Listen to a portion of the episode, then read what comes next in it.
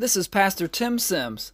Welcome to the St. John Chester podcast, reaching out to you with the good news of Jesus during this time of social distancing and on this National Day of Prayer. Consider Psalm 34, verse 4. I sought the Lord, and he answered me and delivered me from all my fears. Hmm, National Day of Prayer. I have a confession. It's not the National Day of Confession, it's the National Day of Prayer. Yeah, yeah, yeah, I get it. Anyway, I've never really gotten into the whole National Day of Prayer thing. Never really understood it, honestly. Don't get me wrong, it's not that I don't think it's a good thing. Of course, praying for our country is a good thing.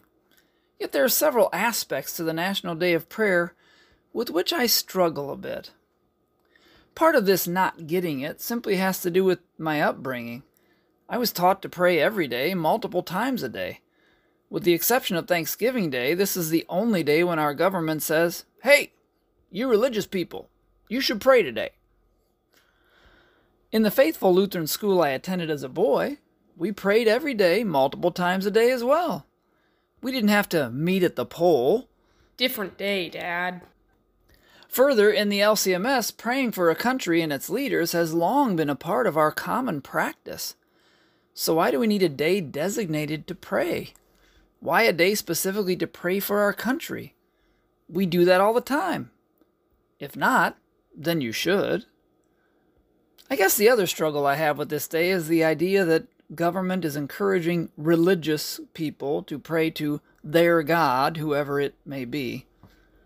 Considering both sides of the coin, I'm somewhat torn with this idea. I really do appreciate the fact that our government is set up in a way that encourages religious faith without designating a specific confession of who God is. This actually allows for people like us, Lutheran Church Missouri Synod Lutherans, to confess and practice our beliefs without compromise. On the other side, we believe and confess that the triune God, Father, Son, and Holy Spirit, is the only true God, and Jesus Christ is the only Savior and only way to have salvation. So there's kind of a cringe factor when we are encouraged to pray to whatever God one desires. As Christians with dual citizenship, there will be tension. I have temporary status as a citizen of the United States of America. Proud to have that glad to have that. Yet from the moment of my baptism, I've been an eternal citizen of heaven. Full transparency, all these factors just have always made a day like today a bit strange and had me struggling to embrace such an activity. Maybe that's perfect for the really strange time that we're experiencing right now. So I encourage you to pray for our country, to the one true God, Father, Son, and Holy Spirit, today and on a regular basis. Praying the Psalms is always a good option, and I'd like to share with you again the Bible passage that is currently posted on the sign out front of St. John Lutheran School in Chester, Illinois. This is from Psalm 34, verse 4. I sought the Lord, and he answered me, and delivered me from all my fears. This is a psalm of David for an occasion when he was fearing for his life. He looks to the one true God, Yahweh, to deliver him. It is a psalm of repentance and confident prayer. As the psalm continues, we read in verse 18 The Lord is near to the broken-hearted and saves the crushed in spirit. Certainly, our own sin should have us broken-hearted and crushed in spirit. Think of the Beatitudes, Matthew 5 verse 3, and the words, Blessed are the poor in spirit, for theirs is the kingdom of God. Therefore, during difficult times, it is important to repent and look to Jesus for forgiveness. And that is exactly who this portion of the psalm points us toward as we continue in verses 19 and 20. Many are the afflictions of the righteous, but the Lord delivers him out of them all. He keeps all his bones not one of them is broken. This is a description of Jesus Christ, the righteous one, crucified for our deliverance. Yet not even one of his bones was broken, if you remember the story of his crucifixion. And he was delivered in his resurrection. And that's why we can pray this psalm with great hope and confidence.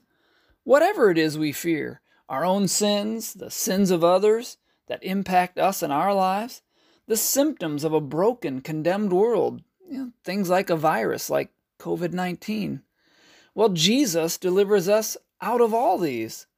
In repentant faith in Him, we are made righteous and included with Christ in this deliverance. You know, every day should be a day of confession and a day of prayer. Can we call for special days of prayer? Sure, it's called the church calendar. We, of course, can also heed the call of our government to pray for our country. I'm thankful we are free to pray without fear of persecution. I'm thankful for faithful parents and a faithful church which taught me to pray. I'm thankful for faithful Central Lutheran School in New Haven, Indiana, where everything I was learning at church and at home was reinforced and we prayed daily. I'm thankful for St. Paul's Lutheran School in West Allis, Wisconsin, and St. John Lutheran School in Chester, Illinois, which has reinforced for my sons everything that they've learned in their home and at their church. May our prayer be that the Lord will deliver all people here in the United States and throughout the world from this coronavirus.